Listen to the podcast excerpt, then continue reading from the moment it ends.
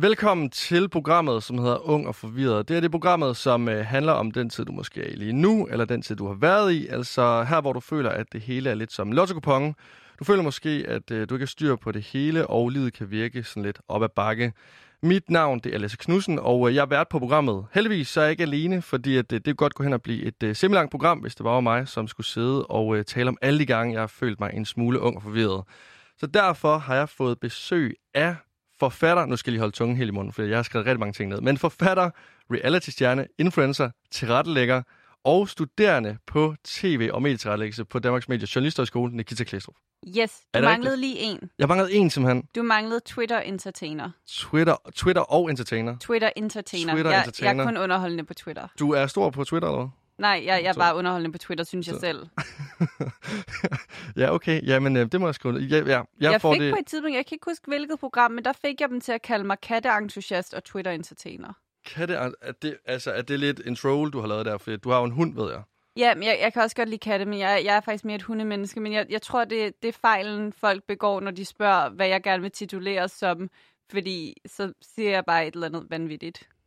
Nå, okay. Ja, og lige det her med hund. Jeg er faktisk lidt skuffet for, at du ikke har din hund med i dag. For jeg føler, Jeg den er sådan midt over alt. ham med. Ja, ej, det er faktisk lidt ærger, at du ikke har uh, Watson med, det ikke den her? Jo, men problemet med ham er, at han er en larmende hund, selv når han ikke er larmende. Altså et er, at han er super social, og vil hele tiden, du ved, øh, han vil hele tiden nusses og have opmærksomhed, og når han ikke får det, så siger han sådan nogle lyde, der ikke rigtig er hundelyde. Sådan, hvis jeg skal imitere dem, er det lidt sådan... øhm, Du er aldrig nogensinde bange for, at det er, fordi han er ved at blive kvalt, eller? nogle gange, men jeg, jeg, jeg er blevet vant til, at han laver de lyde. øhm, og så selv, hvis han begynder at slappe af, og sådan har affundet sig med ikke at få opmærksomhed, så lægger han sig til at sove, Ja. og han snorker.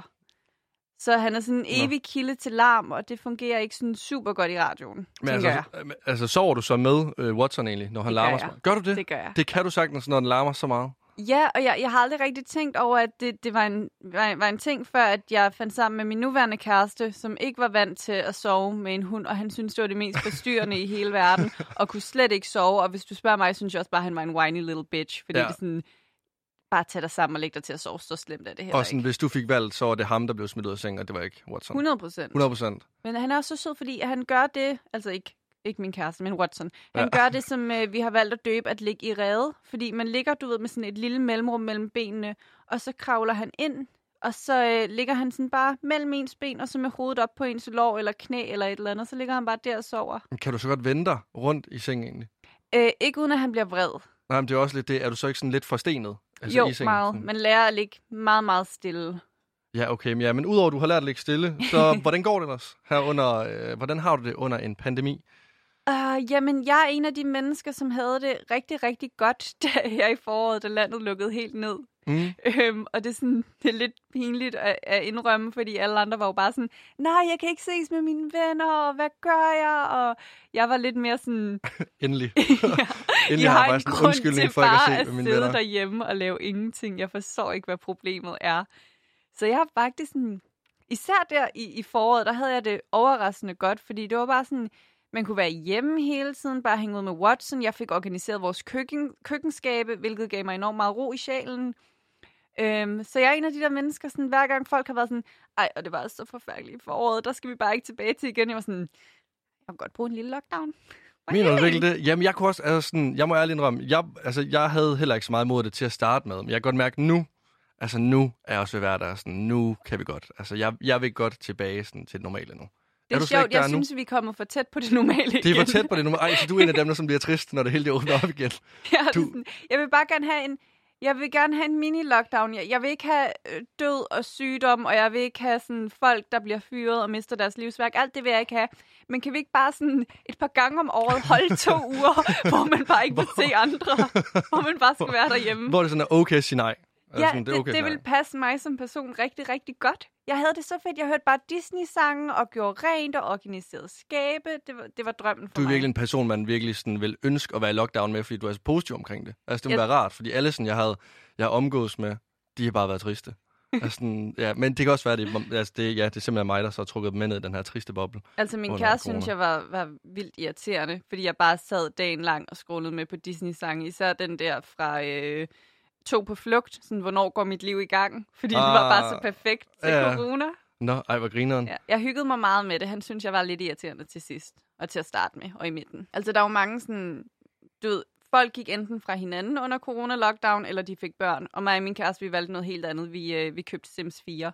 Køb Sims 4? Ja, vi købte Sims 4 og udlevede vores virtuelle liv, hvilket virkelig åbnede op for øh, nogle ubehagelige sandheder, fordi min sim, hun boede alene, og hun havde en, øh, hun, ble, hun var astronaut, og hun havde simpelthen et rumskib i baghaven, og det var fedt, og alt var godt. Øh, og min kæreste valgte at lave en sim, som øh, bare gik rundt og bollede med alle de andre Nej. simmer i Ej, bilen. nej, nej, nej, nej. Og jeg tror jo på, at man udlever nogle sådan lidt hemmelige fantasier. Du ved sådan, jeg vil vildt gerne op i rummet, jeg vil gerne være astronaut, og han vil Og åbenbart. han vil rigtig gerne bare bolle alle mulige piger. Ja, og mænd, mænd var faktisk også inkluderet. øhm, så, så vi stoppede med at spille Sims igen. Ja, ja, det gik ikke så godt, kunne jeg godt regne ud. Det, øh, vi, vi Imens du var på Mars, så hyggede han sig her ja. på jorden. Udover at du har spillet masse Sims her øh, under corona, så studerer du også på øh, tv- og medietrætlæggelse på Journalisthøjskolen. Hvordan er det at studere? Jeg tror ikke, at jeg som person er super god til at studere ud på Journalisthøjskolen. Jeg synes, det er super spændende, og jeg synes, vi har nogle fede undervisere. Jeg synes, vi har nogle fede fag. Det er slet ikke det. Men jeg kunne godt mærke, på det tidspunkt, der kom jeg lige fra retorik ud på universitetet, og universitetet er jo designet sådan, at du kan lade være med at møde op hele året, basically. Og hvis du Ja. dumper til eksamen, så er det din fejl. Der er jo meget ansvar for egen læring. Og at komme hen på Journalisthøjskolen var jo bare det komplet modsatte. Der følte jeg mig meget som om, at jeg gik i anden klasse igen. Der var mødepligt, Ja. og du ved sådan... Jeg, jeg kunne godt mærke, at det havde det nogle gange lidt svært med. Jeg blev lidt sådan... Mm, jeg kan selv administrere min tid. Øhm, men, men jeg vil sige, det, det var ikke noget med skolen. Det var bare mig, som... Jeg ved- ikke, om man kan sige, at man ikke havde sat, sig- jeg ikke havde sat mig ind i, hvad der forventes af mig. Men det var jo bare mig, der, der måske havde det lidt svært med den del. Men derudover er det rigtig fedt. Men har du så lært det nu? Altså, eller... Det, det har jeg. Det, jeg. Jeg skulle lige dumpe et fag for for meget fra Nej. her. Nå, Ja, men det var også fordi, at jeg, jeg gjorde det, at jeg fuckede til Thailand for at lave diva i junglen. Jamen, det er også svært at sige nej til. En Og tur det er jo- Thailand. det er jo ret øh, korte fag, man har. Sådan et fag kan måske være sådan tre uger. Så hvis du går glip af en uge af det fag, så har du jo jævnt meget sådan høj procent fravær i det fag. Ja. Øhm, så det jo- giver jo god mening, hvor hvis man kunne sige, at vi havde fem fag på én gang, og de var spredt ud, så var jeg jo ikke gået glip af lige så meget sådan procentmæssigt af hvert fag. Nej.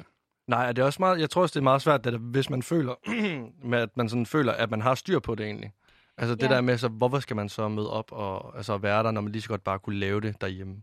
Ja, også lidt den der, hvis man føler, at... Jeg følte jo, at nu var jeg ganske vist foran kameraet i Diva i junglen, men jeg følte jo også, at jeg får meget ud af det, fordi at sådan...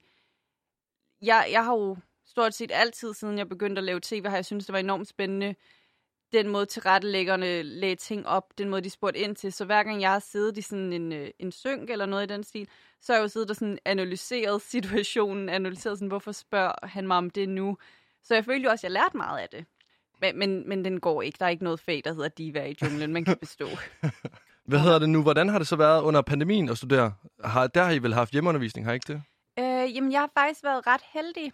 Øhm, der skete jo det, at jeg havde fået for meget fravær i det her fag, og jeg prøvede at spørge, om jeg kunne lave sådan en ekstra opgave for ligesom at, at make For up at blive venner med, Ja, med at lærerne igen. Sådan. Det er sådan, hvad vil I have? Hvad? Giv mig en popquiz lige nu. Jeg ved alt. I Jeg kan også komme med til Thailand. Altså, ja, ved du hvad? jeg så tager I- med. Kom nu. Øhm, jeg har fået rigtig mange penge for at deltage i Diva junglen. Så tager vi lige en ferie sammen, og så taler vi ikke mere om det. Så hygger vi. Så hygger vi junglen i stedet for. Øhm, det, det, det, det gik ikke så godt. Men Nej. øhm, så hvad der skete var, at jeg kom ikke i praktik, fordi jeg skulle lige tage det fag om. Så i stedet, hvad jeg gjorde, det var, at jeg tog overlov fra studiet, øhm, og så lavede jeg Nicky Bille-serien, og så øh, skulle jeg jo lige tage faget, og jeg når lige at tage det her fag, inden at landet så lukker ned. Og så fra, at jeg ligesom er færdig med det her fag, så har jeg jo ikke flere fag, så venter jeg bare på, at praktiksøgning går i gang. Ah, okay. Øhm, så på den måde, jeg nåede, jeg nåede ikke rigtig at have det der hjemmeundervisning. Det tror jeg til gengæld, jeg vil være dårlig til. Ja, Jamen, jeg, er virke, jeg har hjemmeundervisning nu på, øh, på universitetet, og jeg, altså, vågner op om morgenen kl. 8 og skal til undervisning, og så lige åbner computeren op ved siden af mig i sengen, og så Mm. ligger jeg ellers bare der sådan hals over og vågner Ja. op til, at det så handler om en eller anden historie fra 1800-tallet, og sover lidt igen og sådan noget. Det tror jeg også, jeg vil gøre. Eller have sådan en godmorgen Danmark kørende sådan ved siden af, sådan mit blik hele tiden. Ja, ja, ja, lige præcis. Nu, øh, nu nævnte du selv den her dokumentar om, øh, om Nicky Bille, du har lavet, mm. Mm. øh, som ligger på TV2 Play. Hvordan har det egentlig øh, været, altså, hvordan var det at få lov til at være med til at lave den? Jamen, det var jo ret spændende, og det, der er interessant ved den, det er jo, at øh, grunden til, at at, at vi kunne få den lavet, er fordi, at jeg kender Nicky, og jeg kender ham ret godt. Han er en af mine bedste venner. Øhm, så jeg havde ligesom den her indgang til ham, som jo også var enormt vigtig for den her dokumentar, fordi man kan sige, Nicky har ikke altid haft de bedste oplevelser med præsten, og det har ikke været altid, at de har haft hans bedste intentioner. Nej, jeg kan godt forestille mig, at der var noget mistillid fra hans side af i hvert fald. Præcis, så det der med, at han vidste, der var en på holdet, der 100% havde hans ryg, øhm, og alt, hvad, hvad der blev gjort, blev jo gjort for at fortælle hans historie så sandfærdigt som muligt, fordi det, det, da vi talte med ham om den her serie, vi sagde også, det bliver jo ikke et glansbillede, det bliver dig, som du er, og du, han er jo et fantastisk menneske, men han har jo også begået fejl, og det ved Ja, ja. han godt, så han Ja. skulle også være med på, at sådan, det kommer vi også til at skildre, vi kan ikke lade som om, de her ting ikke er sket. Nej, for det, altså, det viser dokumentaren jo også, at det, altså, den er utrolig ærlig. Mm. Jeg sige. Altså, den er virkelig, virkelig ærlig. Ja, det var jo også bare fedt, at han sådan var villig til at lukke os så meget ind, altså meget mere, end jeg overhovedet havde regnet med. Ja. Han var jo sådan virkelig ærlig omkring mange ting. Ja, men er det sådan noget, du vil lave, altså, når du så er færdig på TV's Øh, jamen, altså nu kom jeg, jeg i praktik ude på Nordisk Film TV, og min, øh, min første produktion derude var faktisk FC Zulu, hvilket også var ret sjovt. Jeg bare blev ved med Ah. at lave fodbold til. Ja. Øh, og man kan sige, det er jo noget helt andet. Det er jo formateret underholdningsprogram. Men det synes jeg også var enormt interessant, og også øh, enormt spændende, og også krævende. Det er jo ikke sådan nemt at lave, bare fordi det er let tv. Mm. Mm-hmm. Øhm, så jeg kunne godt forestille mig, at det jeg allerhelst vil i min karriere, tror jeg, det kommer til at være at shuffle lidt. Fordi Ja. jeg kan enormt godt lide underholdningsprogrammer. Jeg kan også enormt godt lide reality-formater, det vil jeg også elske at lave. Men der er også bare noget over at kunne fortælle en historie som Nikis. Ja, fordi at, jeg tænker sådan lidt, altså, hvad har du fået ud af, og så få lov, altså, have prøvet lidt sådan begge verdener nu? Både det Mm. seriøse, men også det sjove. Sådan, hvad, hvad giver det dig egentlig? Jeg tror, når man laver sådan noget som med Nicky, så øh, det, det er helt enormt hårdt også bare som menneske, fordi man kommer alligevel, nu og jeg kendt hinanden i forvejen, men man kommer enormt tæt på en anden person, og jeg tror selv, selv hvis jeg ikke kendte Nicky i forvejen, selv hvis vi ikke var venner, og han ikke betød så meget for mig, så tror jeg ikke, man kan undgå at tage andre folks sorg på sig på den måde. Øhm, og virkelig være bekymret for dem, og virkelig sådan, nej, nej, nej, hvad skal der nu ske med ham, og også på en måde have lidt svært ved at slippe det igen, så det er helt klart noget, øhm, man skal lære, hvis man vil lave den slags ting.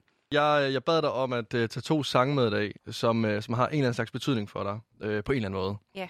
Og uh, jeg synes, det er blevet tid til at høre sang nummer et. Så vil du ikke uh, fortælle, hvad du har taget med?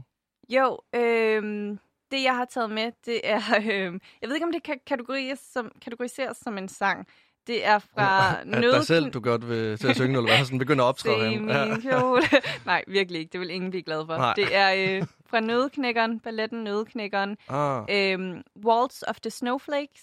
Og det er fordi, at øh, jeg har en tradition med min mor. Øhm, det skal lige siges, jeg øh, kommer fra en søskende flok af fire. mm. Øhm, og ud af de fire børn har to så valgt at få flere børn, så der er også børnebørn involveret nu. Så sidste gang, jeg havde min mors fulde opmærksomhed, var jeg på vej ud af hendes væggina. Øhm, men hvert år har vi den her tradition med at tage... Du har simpelthen ikke haft hendes fulde opmærksomhed siden. Nej, det har jeg ikke. Der er, for, der er for mange søskende omkring, og så har de søskende fået børn, så der er også børnebørn, der hiver i hende.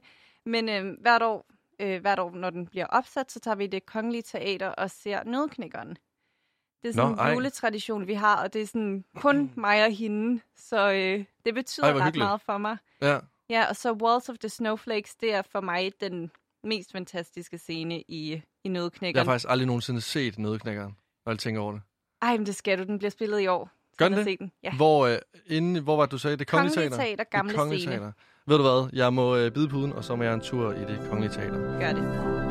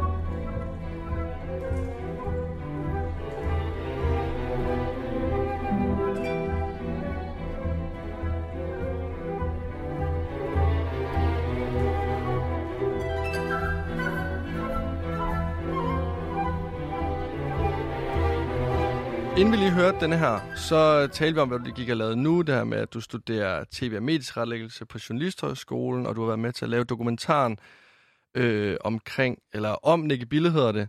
Nu er du 26 år gammel. Yes. Øhm, hvad drømte du egentlig om øh, at blive, sådan, da du var yngre, da du gik på gymnasiet? Altså, jeg, jeg har haft nogle forskellige drømme. Da jeg var helt lille, der drømte jeg om at blive... Altså ikke skuespiller, øhm, men jeg, jeg drømte om at blive Julia Roberts meget specifikt. Hold da op, det er godt nok en plan. Det, det, det vil være for simpelt at sige, at jeg vil være skuespiller. Jeg vil være Julia Roberts. Ja, men jeg gik også og drømte om at blive Zac Efron på, tid, på, på et tidspunkt også. Det synes jeg er fair. Det Ja, tror det jeg, vi alle sammen dårligt. stadig går Ja. lidt og drømmer Ja. om. Så på et tidspunkt vil jeg gerne være, øh, nu skal jeg lige huske, hvad det hedder, ikke psykolog, men sådan en, der har med sådan, øh, kriminelt øh, sindssyge mennesker at gøre. Er det sådan noget, og hvad hedder det nu? Sus, øh, Ja, sådan noget, hvor at, øh, man kan få lov til at tale med en masse, Ja. ja. me, masse morder og seriemorder og den slags. Ja. Det synes jeg åbenbart kunne være hyggeligt. Øhm, og det troede jeg faktisk, jeg skulle være, da jeg gik i gymnasiet.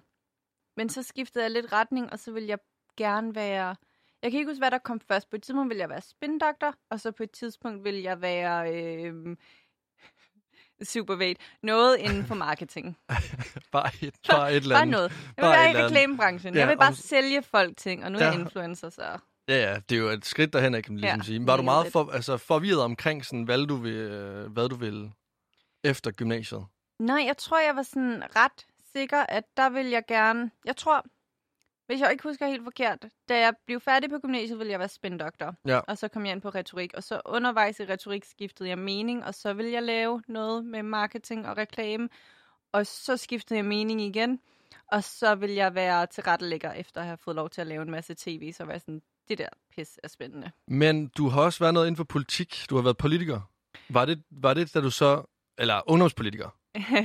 ja, øh, det var, øh, da jeg var 16-17 år deromkring, der meldte jeg mig ind i konservativ ungdom. Altså i gymnasiet? Da Ja. du gik på gymnasiet?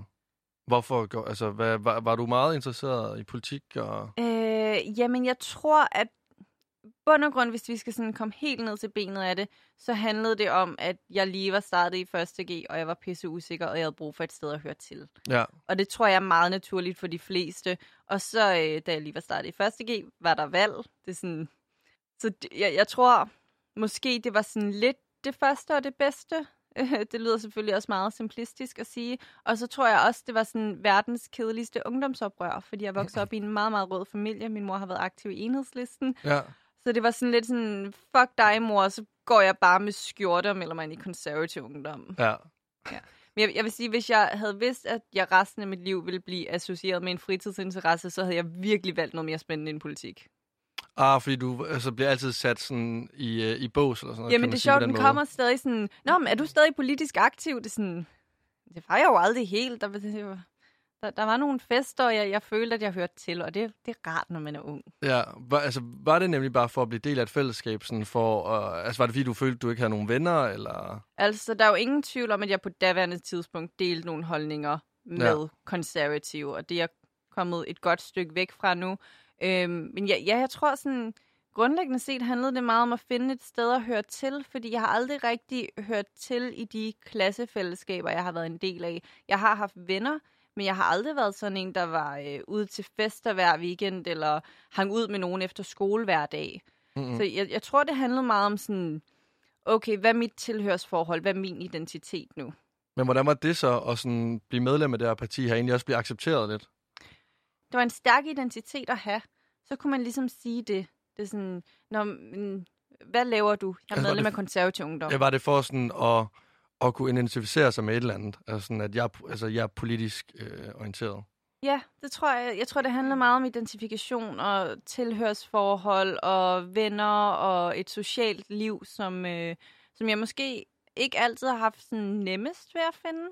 Altså hjalp det dig med at blive mere sådan socialt?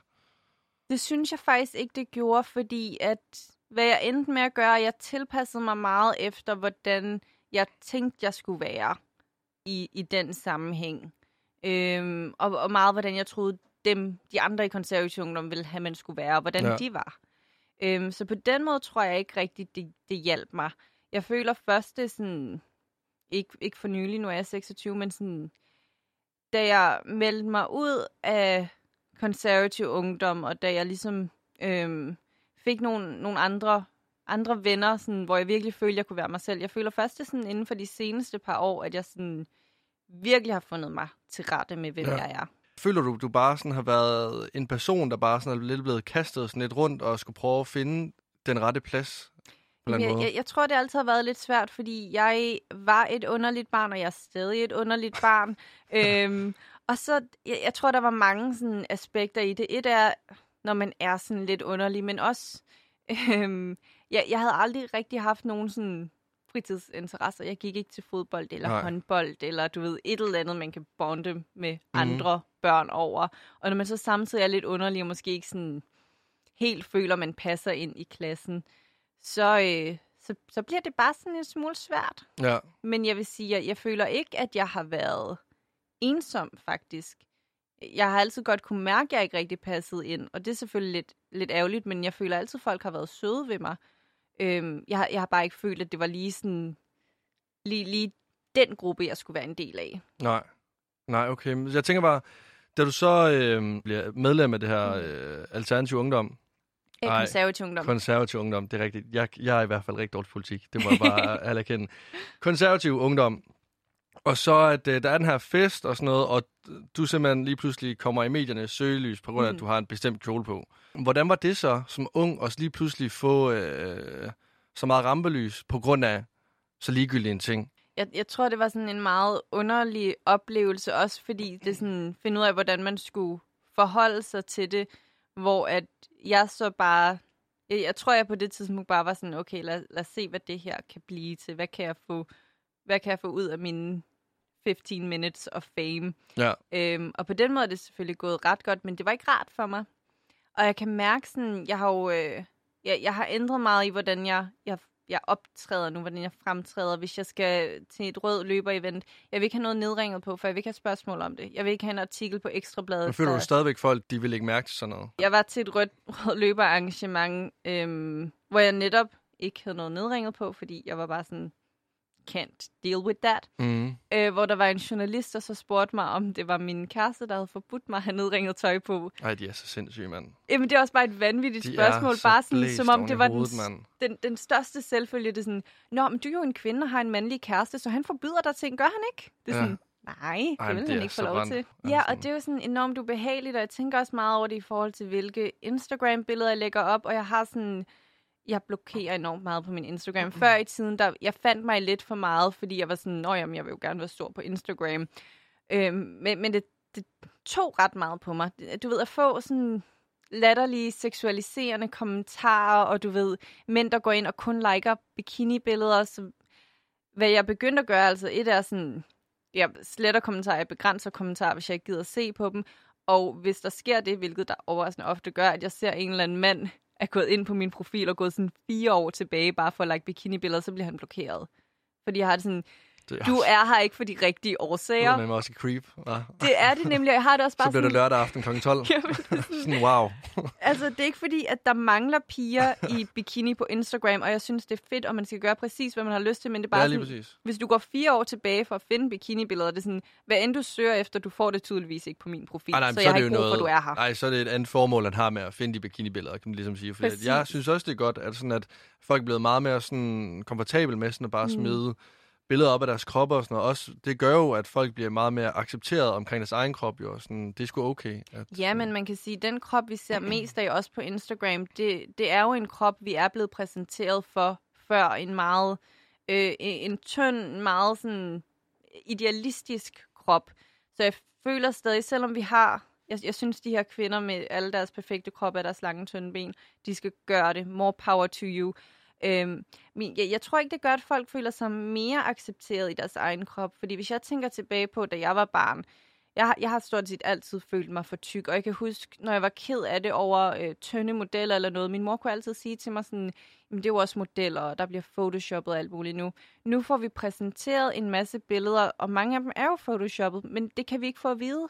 Og vi tænker ikke, når man det her modeller, det er, jo, det, er jo, det er jo pigen, der går en klasse over dig. Det er din, øh, din kæreste søster, det er din, øh, din bedste veninde, du ved. Det er alle de her mennesker, som vi, vi på en eller anden måde spejler os selv lidt mere i, hvor at jeg, jeg frygter, det kan være med til at gøre, at man føler sig sådan en smule mere forkert. Tænker du stadigvæk meget over det egentlig, når du sådan selv poster øh, billeder på din Instagram med, at det skal være meget sådan... Altså, at det skal være perfekt på en eller anden måde. For vi går jo meget op i, at det skal se per... Det gør jeg, Perfekt og ud. jeg vil ønske, at jeg ikke gjorde det. Altså, jeg vil ønske, at sådan... For eksempel, da jeg stod op i morges, jeg fik pizza til aftensmad i går, så jeg, jeg var en smule oppusset. Jeg vil ønske, at jeg bare kunne sådan rocke det og tage et billede og bare sådan, hør, jeg ser fin ud. Men hvis jeg skal have taget et billede i, i bikini for eksempel, så gør jeg det jo en dag, hvor at, at, at dagen forinden har jeg ikke spist oksekød, jeg har ikke spist brød, og Det er jo led af vand. Præcis, du ved sådan, og jeg, jeg, det, det irriterer mig, at jeg stadig har det, så når jeg prøver at gøre øh, folk opmærksom på det, jeg havde lagt et billede op i sommer, hvor at der også var en, der kommenterede sådan, wow, så flad ser min mave ikke ud, når jeg sidder ned, hvor jeg også bare var sådan, du har ingen idé om, hvor mange gange, du ved sådan, Kasper har taget et billede, vist det til mig, sådan, nej, jeg skal posere Ja, anderledes. Så jeg, jeg vil ønske, at jeg bare kunne sådan lægge de billeder op, men ja, det, der, der er stadig en barriere for mig, så jeg ja. prøver i stedet for bare at gøre meget opmærksom på det. Kan du også godt blive ked af det? Nu tænker jeg sådan, i hvert fald fra, øh, fra mig selv af det her med, når jeg øh, poster et billede på Instagram, så går jeg meget op i, om, om folk de anerkender det. Mm. Går du stadigvæk, eller stadig, nu ved jeg aldrig noget, som du har gjort det, men altså går du op i det? Nu er du blevet lidt mere etableret og sådan, mm. har fået en kæreste og måske fundet ro i det og sådan noget. Men, men går du stadigvæk op i det, og kan du også mærke en form for uro, når du så poster et billede? Jeg tror, før i tiden gik jeg meget op i, øh, om jeg fik mange likes på noget. Nu går jeg lidt mere op i, sådan, hvilke likes jeg får på det. Du ved, sådan, hvis jeg, øh, når man kigger på ens likes på Instagram, det er jo dem, man følger selv, der kommer op som, som de første.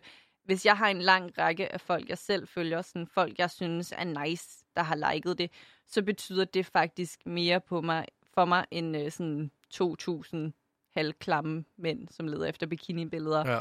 Ja. Øhm, så jeg, jeg har lidt ændret i forhold til det. det. Det er stadig noget, der betyder noget for mig. Jeg vil jo gerne have anerkendelse. Jeg vil jo gerne have sådan, folk er enige i, det er et fedt billede, det er et fedt budskab. Men jeg går meget mere op i sådan, kvalitet frem for kvantitet ja. nu. Ja, det forstår jeg godt. Nu øh, også det der med, at du tænker meget over, øh, hvad du poster, også om, mm, med nedringede kjoler, fordi at det skete tilbage øh, for et par år tilbage, det her med, at der var mange kommentarer på, hvordan du så ud og sådan noget. Mm. Kan du også godt mærke det i dag, sådan, at du hele tiden er, altså, der er der, den der frygt for, at folk hele tiden skal kommentere på, øh, hold da op, øh, en pink bluse, og den er godt nok nogle grimme støvler, du på, eller mm. sådan noget. Altså sådan, den der, de der, der ja, simpelthen er på nettet, de der små tastaturkrigere, der simpelthen bare sidder og venter på, at de kan kommentere et eller andet for at pege fingre af folk. Jeg tror altså, jeg, stadig, jeg kan stadig mærke, at jeg har en form for usikkerhed omkring mine bryster, hvilket selvfølgelig er ubehageligt. Jeg fik en, jeg har lige haft fødselsdag, og jeg fik en fødselsdagsgave fra mine søskende, som var sådan et øh, faktisk ret pænt sæt, men det var sådan en, en rap bluse. Ja. Og kvinder vil vide det her, lige så snart man har lidt store bryster, så bliver de ekstremt nedringet. Hvis man har en lidt mere flad barm, så kan de sidde virkelig pænt. Øh, men på grund af min bryststørrelse, så var den jo ekstremt nedringet, og det kunne jeg se lige så snart, jeg tog den op. Og jeg ville jo også gerne prøve den, fordi jeg havde ikke lyst til bare at være sådan, nej, den skal byttes. Øhm, og jeg prøvede den så også, men det sjove er sådan, da jeg tog den på, jeg kunne mærke, at jeg fik sådan en lille smule hjertebanken, Ja. fordi jeg bare var sådan, holy fuck, mine bryster er meget ude i den her. Og, og jeg stod jo bare helt for mig selv foran spejlet, men jeg, jeg fik det ubehageligt ved det. Så lige præcis med nedringede ting, der kan jeg stadig godt være sådan lidt nervøs omkring det, hvilket selvfølgelig ikke er rart. Øhm, men med andre ting, der føler jeg faktisk, at jeg er blevet sådan ret afslappet. Altså i dag har jeg et par mom jeans på med Andersine og Minnie Mouse. Ja. Og det synes jeg egentlig bare sådan ret, ret chill. Det er noget, jeg måske ikke ville have mod til at gå med for, øh, for nogle år siden. ja, okay. Er det noget, du sådan... Ja, fordi er, er det ikke noget, man sådan lærer også at øh, acceptere det her med, at folk de har meninger omkring en? Altså, tænker jeg bare, så det vil altid være en eller anden. Det er sjovt, det tror jeg, jeg har enormt svært ved at acceptere. Jamen, og det har jeg også. Altså, det, det er noget, jeg- man hører ofte, og især hvis man er offentlig med, at sådan, Nå, men du skal bare være et særligt slags menneske. Og det slags menneske tror jeg ikke, jeg er, hvis det er sandt. Hvad mener du med særligt slags menneske? Jamen, du ved, det er det, folk altid siger, fordi der kommer jo mange kommentarer, og hvis... Jeg, jeg har haft enormt svært ved, når der var artikler om mig, ikke at gå ind og læse kommentarerne, som jo ofte er modbydelige. Øh, Og der har jo altid fået at vide sådan, Nå, men du skal bare være ligeglad. Du ved, sådan som om, det, det er den slags Det er menneske, også bare nemmere sagt end gjort. Altså også det der Det med, lad os det. sige, der er øh, tusind gode, men der så er tre dårlige, så er det jo de tre dårlige, man så tænker over, og sådan virkelig kan ligge der og vende og dreje sig mm. om natten over og sådan noget. Ja, og det er sådan, jeg, jeg har det egentlig... Jeg, jeg vil ønske, at folk var lidt sødere, fordi det er okay, hvis man synes, jeg er pisse irriterende. Og det, det, det er bare noget andet, når det kommer ud et sted, hvor jeg kan få, få adgang til den mening. Fordi lad os sige, vi to sidder og taler om... Øh, og tænk et eksempel. Lad os sige, vi synes, Ida Sofia, som vi begge to kender, lad os sige, mm. vi synes, hun var pisse nederen. Ja. Og hvis vi sidder øh, på din sofa, og jeg siger, hold kæft, har du set det her billede, hun har lagt op? Nederen type. Ja. Øhm, det er jo lidt noget andet, end at gå ind og skrive det offentligt, hvor alle kan komme til at se det. Fordi øh, folk må jo selvfølgelig godt have deres meninger, det kan jeg ikke tage væk fra folk. Men hvorfor har du brug for mm, at komme ud med dem på den måde? Hvor, hvorfor er det ikke nok at vende sig til din, til din ven, til din kæreste, til din søster? Hvor, hvorfor skal det være på Ekstrabladets Facebook-side, hvor jeg kan komme ind og se det det, det synes jeg er ubehageligt. Jamen, jeg har heller aldrig nogensinde fattet det der. Og sådan, hvad du får ud af det. Altså sådan Ja. virkelig, hvad er din intention om at skrive sådan, at du synes, personen ser dum ud eller er irriterende? Jamen, det er sådan, hvorfor? Fordi jeg, jeg synes, det er færdigt, at der er også mennesker, jeg synes er pisse irriterende, Men men, jeg ligesom- siger det til min kæreste. Jeg skriver det ikke på internettet. Nej, det er ligesom de der mennesker, sådan, der, at hvis de er trætte over, der er blevet lavet en artikel om en bestemt person, så skriver de sådan, jeg tog også underbukser på i morges. Sådan, lad os blive ved med at skrive ligegyldige ting. Ja. Sådan lidt, prøv, at- ved du hvad, altså, så lad være med at fucking gå ind, mand. Altså sådan, Præcis. Hvis jeg virkelig er ligeglad med noget, så stopper jeg ikke op for at kommentere på det. Også bare lige præcis den joke, den er så gammel. Og der er bare sådan 10 mennesker, der Ja, laver det- den på de- enhver de ekstra ved. artikel. Altså, men folk er også psykopater inde i de der, sådan, de der kommentarspor. Og især de. på Ekstrabladet. Altså, sådan, Har du lagt De mærke til, at der er enormt mange højrefløjspolitikere, der er begyndt at kommentere på sådan ekstrabladet artikler? Du ved Nej. sådan, hvis der er sådan en artikel om, øh, burde Mette Frederiksen udskrive valg, så er det sådan, sådan nogle Mette Thiesen og Martin Henriksen typer, der går ind og skriver, ja, det burde hun. De Nej. ved bare, hvor deres sådan, vælgerskar er. Ja, det er ekstrabladets kommentarfelt. tusind likes, hvor alle de der de Præcis. bare sidder hjemme i deres sofa, sådan, det bare går amok. Går fuldstændig amok. Det er alt det, der sker med, at du kommer i medierne og sådan noget. Øh, boede du egentlig stadigvæk hjemme på Lolland Falster der, hvor du kommer fra? Øh, nej, det gjorde jeg ikke. Der var jeg flyttet til København med min daværende kæreste. Hvornår flyttede du til København? Det gjorde jeg, da jeg var 19 lige efter gymnasiet. Hvordan var det at flytte hjemmefra? Også i sådan 19 år, det er da ret... Altså, sådan, jeg, jeg tror ikke, jeg var klar. Jeg, jeg føler, at sådan... At nu gik det selvfølgelig ikke med, med den kæreste, jeg flyttede ind med. Øhm, men derudover, så tror jeg, det gik fint. Jeg tror, der var lidt for mange omvæltninger på samme tid, fordi at øh, et af, jeg havde min daværende kæreste, og det gik ikke altid super imellem os. Øhm, og så var der også, at jeg lige var flyttet hjemmefra, og så var jeg lige startet på et nyt studie og skulle forholde mig til en masse nye mennesker. Så jeg tror, på den måde var det faktisk lidt for meget på én gang. Men jeg føler, at jeg klarede det fint, men der var en masse små ting, jeg ikke havde tænkt over. Det sådan, og det var noget, jeg først virkelig kom til at tænke over, da jeg så flyttede rigtig ud for mig selv. Da vi ligesom slog op efter et år, og jeg fik min egen lejlighed. Blandt andet så noget med, at man skal jo købe toiletpapir. Det skal man, ja. Ellers så får man lort på hånden eller håndklæderne. Præcis. Det er rigtig Og sådan noget. som, man, man skal jo fjerne hår fra, øh, fra øh, Ej, du må ikke, afløbet. Jeg, jeg har lige gjort det der. Det er, så det, er, vær- det er ulækkert. så klamt. Altså, Jeg det er det værste i hele verden. Da jeg begyndte at indse det, da jeg sådan boede rigtigt alene, ja. så var jeg sådan, nu forstår jeg da godt, hvorfor min kæreste altid var så pisse sur. Det var da Ja, ja. fucking klamt at gøre. Skriver til ham, det må du kraften undskyld. Ja, det forstår jeg egentlig godt. jeg tager den, det er 100% min skyld. Jeg forstår Ja. ja. godt, hvorfor du altid var vred på Ja, mig. jamen, det værste det er også, når det ikke engang er ens egen hår. Altså, nu bor jeg sådan med to drenge, ikke? Og sådan, ham den ene, han er, han er rigtig behåret. Sådan, og jeg skulle ordne toilettet her den anden uge. Og seriøst, det var simpelthen som at bare at grave små muldvarper op for, de der, for den der er rest så der. Det var så klamt. Det var så klamt. Men altså hvordan, altså, hvordan var det så egentlig, det her med så at prøve at flytte hjemmefra, og så det gik både med din kæreste, og sådan, at det var svært at få ting til at hænge sammen, og så synes du, det var uoverskueligt på en eller anden måde? Ja, en lille smule. Øhm, også fordi man var lige pludselig så langt væk hjemmefra. Det Ja. var sådan, mor, kan du ikke bare, kan du ikke bare komme og ordne det? det Kom og sådan, giv mig et kram. Ja, nu, nu, er det, nu er det lidt hårdt. Nu har jeg brug for dig. Ja. Øhm, men jeg, jeg tror, det var enormt rart, da jeg så sådan kunne flytte ud fra mig selv og prøve det, selvom der tror jeg også, jeg havde det sådan, havde det sådan lidt hårdt det første stykke tid, og følte mig sådan lidt ensom og meget langt væk fra alt. Og jeg kan huske, altså de første par jule, jeg tilbragte i København, det er generelt en tradition, jeg har omkring jul. Jeg stortuder, fordi jeg føler, Nej. at min mor ikke prioriterer mig. Nej. Jeg kan, bare huske, jeg kan huske det så tydeligt min første jul, øh, da jeg var flyttet ud alene. Min mor havde ligesom sagt, hvornår hun ville komme ind og hente mig. Øh, hun ville køre ind og hente mig og køre mig til Lolland til jul. Og hun kom bare ikke til det tidspunkt. Og jeg blev ved med at ringe til hende, og hun var sådan, om jeg skulle lige noget med Chanel, min søster. Og jeg stortudede bare. Jeg var sådan, nej, jeg har brug for, at du kommer Ej. ind og henter mig nu.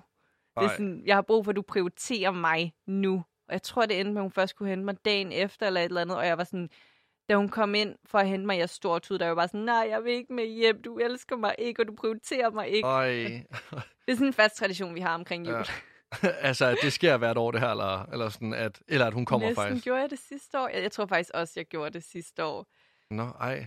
Jeg, jeg, jeg, tror, det, det... Nej, var det sidste år igen? Jeg, jeg har i hvert fald tudet omkring jul, og jeg, jeg tror, det kommer af sådan, igen det der med, sådan, når man har mange søskende, og de så har fået, fået mange børn. Jeg, jeg tror, vi, jeg håber, vi alle sammen, når det kommer til vores forældre, er sådan nogle egoistiske egotripper, der bare gerne vil have mors kærlighed. Sådan Ja, er jeg i hvert fald. Jamen, det vil jeg også bare... Jeg har også en søster, jeg tænker også altid på, sådan, det er mig, der skal have. ja, det er var mig, der skal have Ej, førstepladsen. fuck dig det. Kan du ikke lige...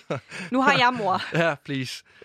Hvad, øhm, det her med ensomhed og øh, altså at flytte hjemmefra, var det noget, der fyldte meget også øh, med at starte på et studie, da du så flyttede hjem? Du startede på retorik. Ja. Kunne du mærke det, at, også, at det gav dig en form for usikkerhed, da du så, så skulle starte på studiet?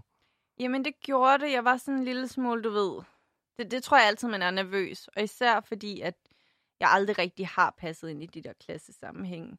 Og det er ligegyldigt, hvor fantastiske de der mennesker, der er omkring mig, fordi mange af dem har jo syntes, hvor søde. Det har bare altid været enormt svært for mig, at bare helt grundlæggende at passe ind, at møde op til de sociale arrangementer, at kunne forstå de der sociale koder for, hvordan opfører vi os her, og og jeg tror også meget, at det handler om at være bange for at være afvist, blive afvist. Ja, fordi jeg tænker sådan, når du, altså når du har haft den følelse allerede tilbage i gymnasiet, og så skulle prøve og så videre på et universitet, det her ja, med det er at jo komme, faktisk allerede altså, fra folkeskolen. Ind, jamen, sådan har haft en følelse gennem hele livet, og så, så skulle starte på universitetet allerede. Altså kom ind første skoledag, og allerede følelse, at jeg passer jo igen, for det har jeg jo gjort hele livet. Det, det handler også meget om sådan, der, der har der været folk, jeg har klikket enormt godt med, men jeg har jo også bare været sådan, når men er vi så sådan nogle venner, der kun er venner i skolen? Du ved, er, er det underligt, hvis jeg Ja. skriver til dig, når vi har fri, hvis det ikke handler om skole? Er det underligt, hvis jeg spørger, om vi kan hænge ud? Er det underligt, hvis jeg spørger, om vi skal følges til det her? Ja. Men gjorde du så noget ved det? Altså, er du blevet bedre til at sådan, eller, eller accepterede du bare at når man, du er personen, der ikke passer ind, så det må du bare, eller sådan, det må man bare acceptere, og så må man Mm. bare håbe på, at folk kan jo fat i dig. Jeg, jeg, jeg prøver virkelig, og jeg prøver at minde mig selv om det. Jeg prøver at minde mig selv om, at sådan, det skal nok gå, og det er okay at skrive til folk, og det, det, det er okay at, at vil være venner med folk. Og jeg har fundet nogle... Jeg, jeg har fået... Jeg har en, en bedste veninde, som, øh, som jeg faktisk mødte lidt igennem konservativ ungdom, lidt igennem en anden veninde, øhm, som hun er fantastisk. Hun er det mest udadvendte menneske. Hun kan få venner alle steder. Så hun bliver bare ved med at bringe nye venner til mig. det er sådan helt perfekt. Hun er bare sådan, Nå, men du skal lige møde Josefine. Og du ved sådan, så nu er jeg rigtig gode veninder med Josefine. Nå, ej, hvor nice. jamen, hun bliver bare ved med sådan, hun er en, en Men- evig strøm af venner til mig. Men kan du så mærke det, når så de her venner så kommer, at man så bliver usikker på sig selv? Altså, er der bange for ikke at blive accepteret, fordi det her med ikke at passe ind? Jeg tror faktisk, at lige præcis den her bedste veninde, jeg har, hun har fået skabt et så stort safe space for mig, at sådan på en eller anden måde er, er, er, det, er det okay, fordi jeg ved, hun accepterer mig, så jeg føler, at dem omkring hende vil acceptere mig. Det har heldigvis også været Nå, ej, rigtigt fedt. indtil videre. Ja. Nå, ej, hvor dejligt. Så øhm, det her retorikstudie, du går på, Mhm. det endte du med at droppe ud af? Ja. Hvor, øh, hvorfor egentlig? Jamen, jeg kom til et punkt, hvor at, øh, et af, jeg, jeg tror ikke, jeg synes, det er mega fucking spændende. Jeg elsker retorik, men jeg tror heller ikke, jeg gav alt, hvad jeg havde. I, i retorik, for jeg tror, der skete for meget på det tidspunkt for mig. Jeg, jeg var måske en af de der mennesker, der lige skulle have haft et sabbatår, faldt til i København, og så begynde på studie. Sådan set i bagspejlet, fordi jeg, jeg, jeg ville det jo enormt gerne, men jeg havde bare svært ved at fokusere al min energi på det. Øh, men jeg kunne jo godt have fortsat. Jeg valgte at stoppe på retorik, fordi at jeg indså, at jeg vil gerne ville lave tv. Jeg ville, ville gerne studere tv og medietilrettelæggelse, og så kom uddannelsesloftet jo. Åh, ja. Så hvis jeg var blevet færdig med min bachelor på retorik, så kunne jeg ikke have fået lov til at studere tv- og medietilrettelæggelse. Og så var jeg ret heldig, fordi at da jeg søgte ind, så havde jeg ikke helt fattet, at det var svært at komme ind. Sådan overhovedet ikke. Nej, Jeg havde jeg ikke, tænkte også lidt, du har valgt en uddannelse, der er rigtig svært at komme ind på. det havde jeg overhovedet ikke fattet. Jeg havde ikke fattet, at det sådan er sjældent, man kommer ind i første omgang, og mange Nej, er søger sygt. mange gange. Det er stærkt. Og jeg ender med at komme ind i første omgang, og det er sådan...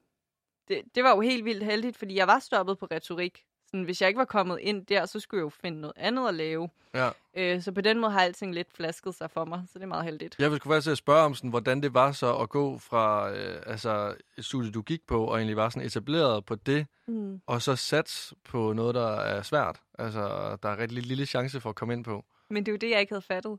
Og det er jo vanvittigt. Sådan det er jo fuldstændig vanvittigt, jo. Det er jo så sygt. Altså, du er jo virkelig sådan sparet dig selv for så mange øh, tanker og det, ja, det omkring har det jeg ene og det andet. Nå, ej, hvor vildt. Det her med at droppe ud, det følte du slet ikke som, som, som, som et nederlag på nogen måde, eller at folk skulle kigge sådan, at og det var da mærkeligt. Nej, det føler jeg ikke. Jeg havde faktisk også snakket med folk om det, fordi jeg var nemlig lidt bange for den der følelse af, at folk ville være sådan, Nå, så kunne du ikke klare universitetet. Hvilket er fair. Nogle mennesker er ikke skabt til universitetet. Det er fucking hårdt. Man skal læse meget, man skal skrive mange opgaver. Jamen, jeg kan ikke. Altså, jeg, jeg, ja, det kan jeg ikke. Det er dejligt ærligt. Men øh, Ja. jeg, havde, jeg havde ligesom talt med folk om det, som de også alle sammen sagde sådan, jamen alle kan jo se, at du ikke er at, at droppet ud som sådan. Du er jo bare gået i gang med det næste. Øhm, hvilket jo er fair. Ja. Ja, ja. Helt bestemt. Hvordan har det så været at, øh, altså at studere nu, når du har fået lov til at lave så meget arbejde inden? Øh, ligesom det, altså du sådan, der er jo mange, der studerer, og så får de lov til at lave, Mm. øh, får lov til at arbejde med det, de gerne vil efterfølgende. Du har sådan, du har fået lov til at arbejde og så studere. Hvordan er det? Øh, jamen, det har været ret spændende. Det er jo det, der har været min, min indgangsvinkel til det hele. Men altså, jeg kan huske, da jeg var ude til øh, optagelsesprøven, er jo sådan, at først skriver man en motiveret ansøgning. Så kommer man til øh, den der øh, sindssyge journalist-videnstest. Ja. Sådan, hey, ved du alt om alt, der nogensinde er sket? øhm, Hvornår det gravballemanden? Ja, så set. øhm, og så hvis du går videre derfra, så kommer du til en personlig samtale. Ja. Og da jeg var inde hos min personlige samtale, jeg græd bagefter. Jeg Nå, var så ej. sikker på, at jeg ikke var kommet ind. Der sidder ligesom to undervisere, og jeg tror, at den ene er good cop, den anden er bad cop. Og ham, der var bad cop, han sagde blandt andet til mig, hvad var det nu, han sagde? Jo, han sagde blandt andet sådan, øhm, at du er ikke den første kendte, der har søgt ind her. Og jeg var bare sådan, det er heller ikke derfor, jeg vil have, I skal Ej. optage mig. Jeg er faktisk virkelig dygtig, jeg er virkelig interesseret i det her. Øhm, så du ved, sådan, der, der var sådan en lille stikpille-kommentar, og jeg, jeg kan huske, at jeg tog en taxa hjem. På det her tidspunkt havde jeg lige fået Watson, og jeg havde lavet Watson være alene i længere tid for første gang nogensinde for at tage til den her samtale. Og jeg græd bare i taxaen på vej hjem. Jeg var sådan, Øj. jeg kommer ikke ind. Jeg har efterladt min baby. Han er sikkert vred, når jeg kommer hjem. Jeg ved ikke, hvorfor jeg gjorde det er her. bare- Og sådan virkelig stort ud. Og da jeg fik, det er meget sjovt, da jeg fik mailen om, at jeg var kommet ind, der havde jeg lige siddet med min farmor faktisk. Og hun havde spurgt, hvordan det var gået. Jeg var sådan, "Nå, men det gik ikke særlig godt, og jeg tror faktisk ikke, jeg kommer ind. Og så tjekker jeg min mail, og så begyndte jeg bare stort ud igen. Jeg er åbenbart et menneske, der græder meget. Ja, lader du bare så har- alle de historier, jeg fortæller dig, så har jeg grædt. Så er du grædt. øh, men, men det var sådan, det var meget fedt, men ja, altså det, det har fået lov til at lave så meget arbejde foran kameraet inden, var jo det, der gjorde, at jeg blev interesseret i det. Men, men det er klart, jeg har også lidt haft den der frygt for sådan, åh gud, tror folk, at jeg bare ved det her, fordi jeg vil, vil være mere foran tv'et. Jeg blev også, da jeg søgte praktik, der var der et, øh, et produktionsselskab, hvor samtalen var, øh, var især ubehagelig og underlig, hvor jeg også blev spurgt sådan i samme nedladende tone. Nå, men øh, søger du bare ind her, fordi du vil, være- vil være vært? Og det er sådan, ah, så tror jeg ikke, jeg har sådan- taget en uddannelse. Øhm, så, så den har jeg, har jeg været lidt bekymret for, fordi jeg synes, det er super sjovt og spændende at lave tv, men hvad jeg virkelig gerne vil, er jo at være bag kameraet. Det er derfor, jeg har taget den her uddannelse. Det er derfor, jeg, jeg er i gang med min praktikplads. Ja, fordi jeg, skulle, jeg tænkte faktisk på øh, i dag, sådan, at det her med, at, at, du, er, at du har været et kendt billede, inden du skulle øh, til at studere med nogen, nogen, der, øh, nogen, der ikke har været fremme i mediebilledet. Mm. Er sådan, om du har haft en anden frygt for, at de skulle dømme dig lige for, da du kom ind ad døren fra dag et af. Nå, det er hende der. Ja. Altså agtigt. Ej, men øh, ikke Om det har været kæmpe ubehageligt. frygt. Ja. Øhm, og jeg føler egentlig, det er sjovt, fordi hvis jeg tænker tilbage på de ting, jeg har lavet i tv, jeg fortryder jo ikke den måde, jeg har været. Jeg synes egentlig, jeg har været meget chill og meget, som jeg er. Øhm, men, men jeg føler stadig, at der er mange, der har haft sådan et lidt, lidt forskroet billede af mig som person. Øhm, og så er man jo selvfølgelig altid bange, når man kommer ind hos en ny gruppe mennesker. Det er sådan, åh oh, gud, har de siddet og grint af mig, og synes, jeg var det mest irriterende væsen i hele verden. Man kommer ikke ind på samme måde med en, med en helt ren tavle, føler jeg. Ja, men jeg kan godt forestille mig, at det vil virkelig være ubehageligt, det der med at komme ind til en helt ny klasse, hvor sådan, størstedelen kan sidde og kigge på dig, og sådan, Nå, det er hende. Og man har jo også Agtigt. lidt lyst til at spørge, men det virker også bare sådan mega egocentreret. Kender I mig? hvad, hvad synes, helt, nu skal vi lige, hvad, hvad synes du om mig, før du mødte mig? Jeg skal, jeg skal bare lige høre. Det er sådan, og det er jo ikke, fordi det er sådan en, ej, fortæl mig, hvor fantastisk det er. Det er bare sådan helt som menneske, så hvis, hvis, det er ligesom, hvis jeg sagde sådan, Nå, Lasse, dig har jeg hørt meget om, så vil du også gerne vide, hvad har du hørt Ja, om mig? det er godt eller dårligt. Og, Ja. om, altså, man, jeg kan godt forstå, at den der usikkerhed kommer frem i en i hvert fald. Altså Mm. virkelig, virkelig meget. Også fordi, at når du har lavet reality-tv, altså er du bange for, at folk ikke tager dig seriøst? At folk kigger på dig som noget useriøst? Nej, det, det er jeg egentlig ikke, men jeg tror også igen, det er fordi, at jeg, jeg føler ikke, jeg har gjort dumme ting. Jeg føler ikke, jeg har opført mig på en måde, som jeg ikke kan, kan stå ved. Øhm, så på den måde, så, så har jeg egentlig ikke haft den der frygt, fordi at jeg har det sådan... Hvis du ikke ser reality-tv, så hvad, hvad er chancen for, at du sådan helt specifikt ved, hvad jeg har lavet? Og hvis du ser reality-tv, og du har set mig, så må du have lagt mærke til, at jeg er et ok, nice menneske. Ja, ja. Det, det er i hvert fald sådan, jeg oplever mig selv, når jeg ser mig på skærmen. ja. Nikita, jeg, jeg bad dig jo som sagt om at tage to, øh, to sange med, og jeg synes, det er blevet tid til at høre sang nummer to. Så Yes. Hvad er det? Er det endnu en Hos Andersen fortælling skud i sådan Nej, en grim melding, soundtrack? Øh, men, men det er også igen lidt underligt. Det er Dream a Little Dream of Me øh, med Doris Day. Det er sådan en ret, ret sød sang, øh, som jeg synger for min, min hund. Hvad man skal forstå, det er, at min hund er, er 100% min baby. Så jeg synger selvfølgelig også for ham, og der er bare nogle ret søde tekster i den her sang, der bare er sådan, hey, mens jeg er væk fra dig, så drøm om mig. Ej, hvor sødt. Og, og hver gang jeg, jeg går fra Watson, så siger jeg også til ham sådan, du kan bare lægge dig til at putte. Du ved sådan, læg dig til at putte og drøm om mor, indtil hun er hjemme igen. så det er derfor, der kommer alle mulige mærkelige lyde, når så hunden den sover. Det er fordi, den bare har alle mulige sindssyge drømme om, hvad I laver. Det, du bare det står og fodrer den med pedigree. Ja, bare sådan masser af eventyr, vi er ude på. Men perfekt, så lad os høre den.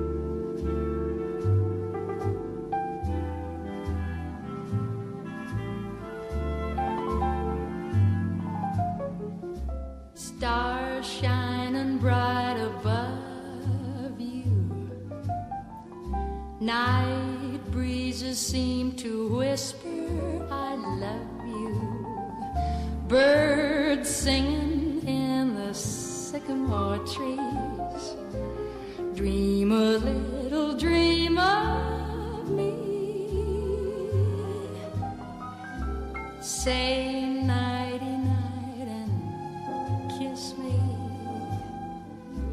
Just hold me tight and tell me you'll miss me while I'm alone and blue as can be.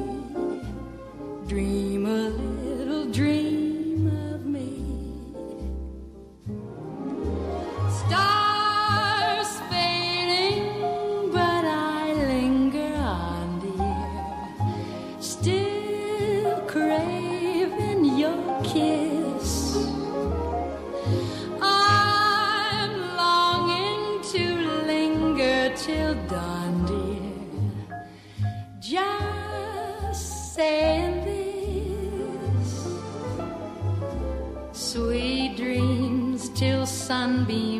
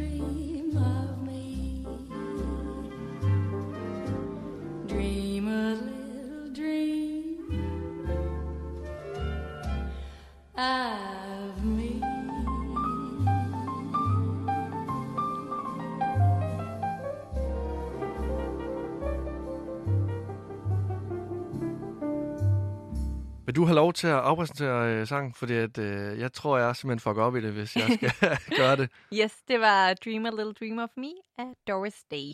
Perfekt.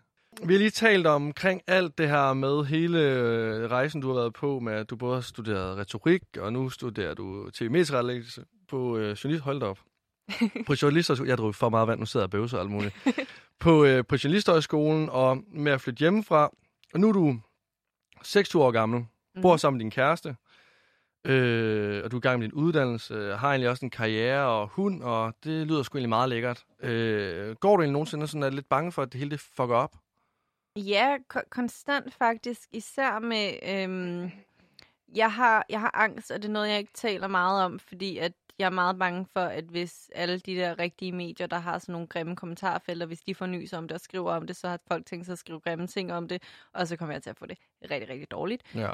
Øhm, men mange af mine tanker, når de er slemme, så drejer de sig faktisk rigtig meget om, at der skulle ske noget med Watson.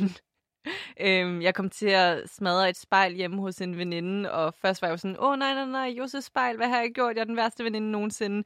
Og min næste tanke var bare sådan, syv års ulykke. Ja, ja. Jeg har lige bragt syv års nej. ulykke på mig selv. Hvad er det værste, der kunne ske for mig? Det værste, der kunne ske for mig, det er, at Watson dør, nu dør Watson. Og jeg var nødt til sådan helt febrilsk at google sådan, hvordan vender jeg syv års ulykke? Så jeg gik ud sådan og kastede salt over, jeg kan ikke huske, om det er højre eller venstre skulder.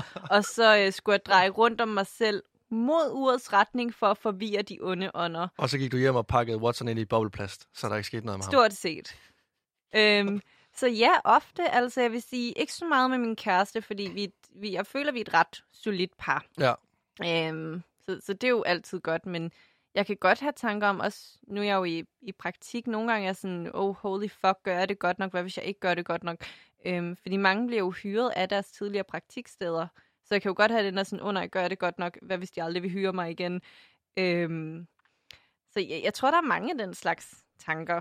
Ja, fordi jeg tænker sådan på, om, altså, om du er bange for, at når det er gået så stærkt, altså du er jo kun 26 år gammel, og når jeg sådan kigger på dig, så er det sgu gået ret stærkt, det er ret flot, det du Mm. sådan allerede har opnået, at det bare altså, falder til jorden, og du lige pludselig øh, bliver uinteressant på en eller anden måde, og folk ikke synes, du er nice, og sådan, Mm.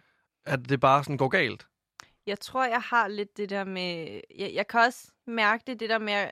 For eksempel at kalde mig selv til rettelægger. Jeg er enormt bange for det, fordi jeg er bange for, at der sidder folk, både i branchen og uden for branchen, der tænker, ah, det er du ikke rigtigt. Så, så god er du heller ikke til det. Øhm, så jeg, jeg er faktisk begyndt at øve mig i, hvis jeg får muligheden for at vælge min egen titel, hvis jeg for eksempel skal i øh, God Aften Danmark, Mm. Øhm, så siger jeg sådan, jeg vil gerne have, at der står til rettelægger. Fordi jeg prøver sådan at øve mig selv i at tænke på sådan, det er sgu rigtigt, jeg er tilrettelægger. Jeg, jeg har tilrettelagt et program, jeg er i gang med at tage uddannelsen, jeg er i praktik, det er rigtigt nok. Så jeg, jeg føler, at jeg hele tiden har den der frygt for, hvad, hvad hvis jeg ikke er god nok? Hvad hvis jeg faktisk ikke kan de her ting, som jeg går rundt og prøver at bilde alle ind, at jeg kan?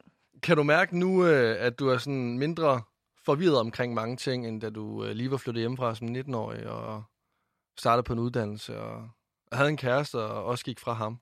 Mm, jeg, vil, jeg vil sige, jeg føler mig, øh, jeg, jeg føler mig sådan ok voksen. Jeg, jeg føler, at jeg har styr på sådan alt det basale, og jeg, jeg finder jo tydeligvis en stor glæde i at organisere køkkenskabe. det, det føler jeg er ok voksen. Og der, der, er der er jo nok Øhm, nogle ting, jeg altid... Hvad mener du om det? Altså, du kan godt lide at simpelthen lege Tetris ind i din køkkenskab, eller sådan klods med jord, eller hvad er det? Det er tilfredsstillende, simpelthen. Jamen, Har du aldrig Hold åbnet et køkkenskab, der bare er organiseret, og du ved sådan... Jo, men det er jo... Jo, det har jeg. Det er bare sådan, hvor er pastapladerne? Det skal jeg fortælle dig. Jeg ved det. ja, nu skal du se her, de er lige til højre, sådan om bag. Nå, okay, vildt nok. Ja, det er meget voksent. Ja, øhm, men der er jo stadig nogle ting, jeg er forvirret omkring. Du ved, sådan, jeg, jeg er jo tydeligvis stadig ikke i stand til at skabe mine egne venner. Jeg har bare fået, jeg, jeg har skabt mig en veninde, som så bare bliver ved med at komme med flere til mig. Øhm, og jeg er jo stadig super bange for, at jeg ikke gør det godt nok på arbejdet. Og jeg, jeg tror, der er mange ting, der sådan... Jeg ved ikke, jeg, jeg havde sådan... Det er meget sjovt, jeg har, en, jeg har en veninde, hvor jeg på et tidspunkt skrev til hende sådan... Er, er det normalt en gang imellem bare at gå ud på toilettet på arbejde, og så bare lige tage fem minutter? Bare sådan lige... Bare, bare Altså stå græde? derude. Nej, ikke at græde. nå, okay. Det her er en af de få historier, hvor jeg ikke græder. Okay. Men bare sådan, du ved, det der med sådan bare lige fem minutters pause, hvor det er sådan, huh, nu er der Ja. ikke lige nogen forventninger til mig de næste fem minutter. Det sådan, nu, nu trækker jeg bare lige vejret. Hvor jeg skrev til sådan, hende sådan, at, at det her normalt, er, er jeg en dårlig voksen, fordi jeg har brug for det her en enkelt gang i løbet af en arbejdsdag. Hvor at jeg fik at vide, at hendes mor sagde, at det, det var normalt. Ja, det er mærkeligt, for jeg føler faktisk nogle gange, at det mest rare sted i hele verden, det er faktisk toilet. ja, På en eller anden måde, så kan man bare sådan sidde derude og bare være sig selv. præcis. Bare lige sådan, tag, tag fem minutter derude. Bare sådan, sid på badeværelsesgulvet, spil noget Tetris, et eller andet. Et eller andet, ja. Nikita, hvad er, øh, hvad er det næste store skridt egentlig? Sådan, har du en, er, der, er der et mål? Øh, ja, jeg vil jo gerne klare det fantastisk på min praktikplads, og hvis man kunne få noget fastansættelse i, i den her tv-branche, hvor man aldrig nogensinde har fastansættelse, ville det da være fedt. Øh, men ellers bare sådan klare mig så godt som muligt, øh, få lavet en fed bachelor på et eller andet tidspunkt, faktisk færdiggøre en uddannelse, det ville være sjovt at prøve. øhm, ja, altså, så, så har jeg også en drøm om, at øh, Watson en eller anden dag skal have en lillebror, men jeg går lidt frem og tilbage omkring det. Uha, altså, I vil have hund nummer to. Ja, præcis. Hvad har I tænkt om, hvilken hund det så skal være? Jeg elsker jo store hunde. Jeg vil elske at have en Rottweiler eller en St. Bernards hund. Mener du det? Ja. Sådan en kæmpe rottweiler. Jeg elsker dem. De er så søde. Det er bare de største bamser. Men problemet er, Ej, hvor er det sygt. jeg tror, Watson vil elske at have en lille bror, fordi han elsker andre hunde. Han elsker lege. Han elsker faktisk også valpe, selvom han er, han er 3,5. Så Ja. Han er ikke blevet for gammel til valpe. Øhm, men jeg tror ikke, han vil kunne lide at være storebror, fordi han vil ikke kunne lide at dele mors og fars opmærksomhed. Nej. Han er meget sådan, hvis vi er ude og gå tur, og jeg hilser på en anden hund, han, hvis han lige er lidt væk og tisser op af et træ eller et eller andet, han løber tilbage og stiller sig mellem mig og den anden hund. Han er meget sådan, min mor. Jeg skal bare tilbage og spise den anden hund. Øhm, han er jo ikke engang ond ved den, han er bare sådan, skubber den lidt væk. Det er ikke, fordi han knorer, det er ikke, fordi han snapper ud efter den. Han er bare meget sådan, ah, det, det er min mor, du er lidt for tæt på hende nu. Jeg elsker, hvor meget vi har talt om Watson, og hvor lidt vi har talt om Kasper, min kæreste. Jamen, det, det, jamen, det er fordi, jeg har sådan en fornemmelse af, at sådan, den hund, det er simpelthen... Hvis hunden kunne sådan få sit eget podie hjemme i jeres lejlighed, så ville den simpelthen stå på, på, på førstepladsen hele tiden. 100 procent. Altså, Ja. jeg har jo også et maleri af Watson som en øh, sådan, krigsgeneral med en masse medaljer. Hvor sådan, at din kæreste ligger sådan under, under eller hvad? Det burde jeg have. Bare sådan, Øh, en hundelort på panden sådan af din kæreste. han, han ved, hvor han er i hierarkiet. Det er Ja. Watson som nummer et. Jamen, det er Han er en stærk toer dog. Virkelig stærk toer. Det er perfekt. Nikita, mange tak, fordi du gerne vil være med i dag. det var så lidt.